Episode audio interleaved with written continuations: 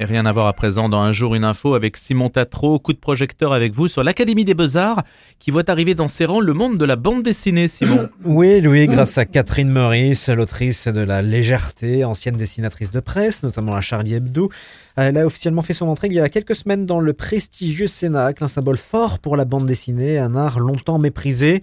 Qu'est Conti à Paris sous la coupole, elle a intégré cette phalange de l'Institut de France aux côtés du cinéaste Jean-Jacques Annaud, du photographe Yann Arthus-Bertrand, de la chorégraphe Caroline Carlson, du chef d'orchestre William Christie ou encore du peintre Gérard Garouste. L'artiste de 42 ans, en plus de considérablement rajeunir la moyenne d'âge, fait ainsi entrer officiellement le 9e art dans cette compagnie dont les origines datent du XVIIe siècle et qui vise à soutenir la création.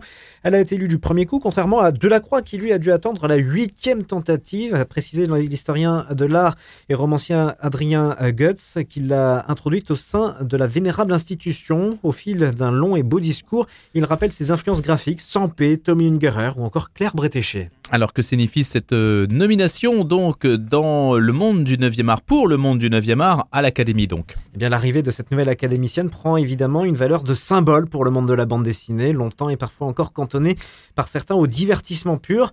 Réjouissante, émouvante même, son intronisation dans ce cénacle prestigieux fait écho à l'entrée en octobre du spécialiste du 9e art Benoît Peters au Collège de France pour une série de cours sur la poétique de la bande dessinée. On en avait parlé sur cette antenne.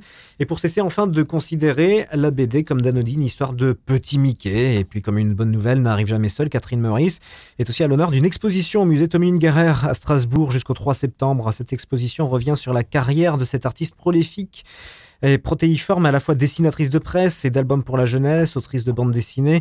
Alors qu'elle est la première illustratrice à être élue à l'Académie des Beaux-Arts, l'exposition dont le titre « Une place à soi » est un clin d'œil à l'ouvrage de Virginia Woolf. Elle est l'occasion d'aborder sa place dans un milieu masculin, dans le domaine de l'illustration et dans le monde de l'art en général.